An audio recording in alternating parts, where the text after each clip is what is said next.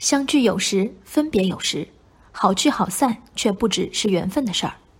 日前，在四川绵阳一家培训机构的教师张女士被辞退，因为没有签订合同及购买保险。张女士申请了劳动仲裁，最终获赔七千五百元。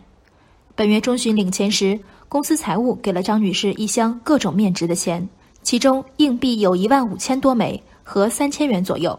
张女士向记者展示一箱宛如募捐所得、花花绿绿的钱币，愤然道：“她想到了自己会被为难，却没想到会被这样为难。”而公司表示这是财务的个人行为。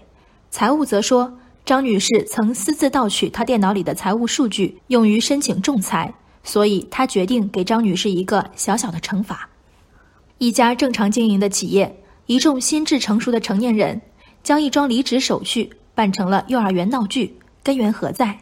首先在于企业用人流程不规范，有错在先。如果有合同有保险，那么赔偿给付都有清晰路径。劳动人事部门的介入是对公司不规范的一种补位。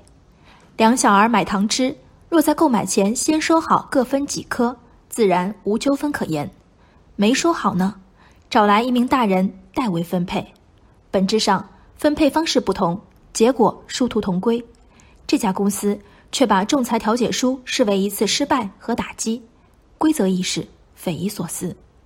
企业的去规则化当然不会只体现在人力资源一个部门。张女士与财务的往来较量同样很有看点。张女士盗取财务电脑中的数据用于仲裁的行为似乎没有被当事人否认。那么我好奇的是，张女士在此机构工作的财务数据。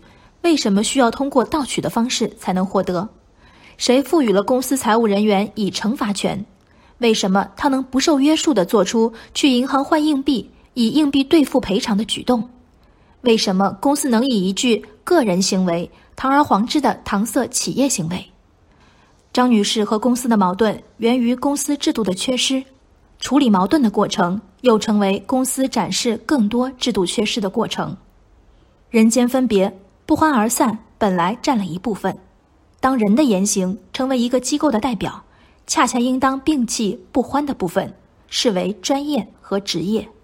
一角硬币的流通性与百元纸币没有差别，法律上这家培训机构以硬币支付的举动无懈可击。可是情理上，此景令人眼鼻。张女士自然是再也不见了，留守的员工不担心自己是下一个张女士吗？假设员工们铁板一块，旁观的学员、合作单位不担心这家公司的操守吗？哪怕所有学员、合作单位置若罔闻，如此挨一天算一天，就是办企业者追求的循环和格调吗？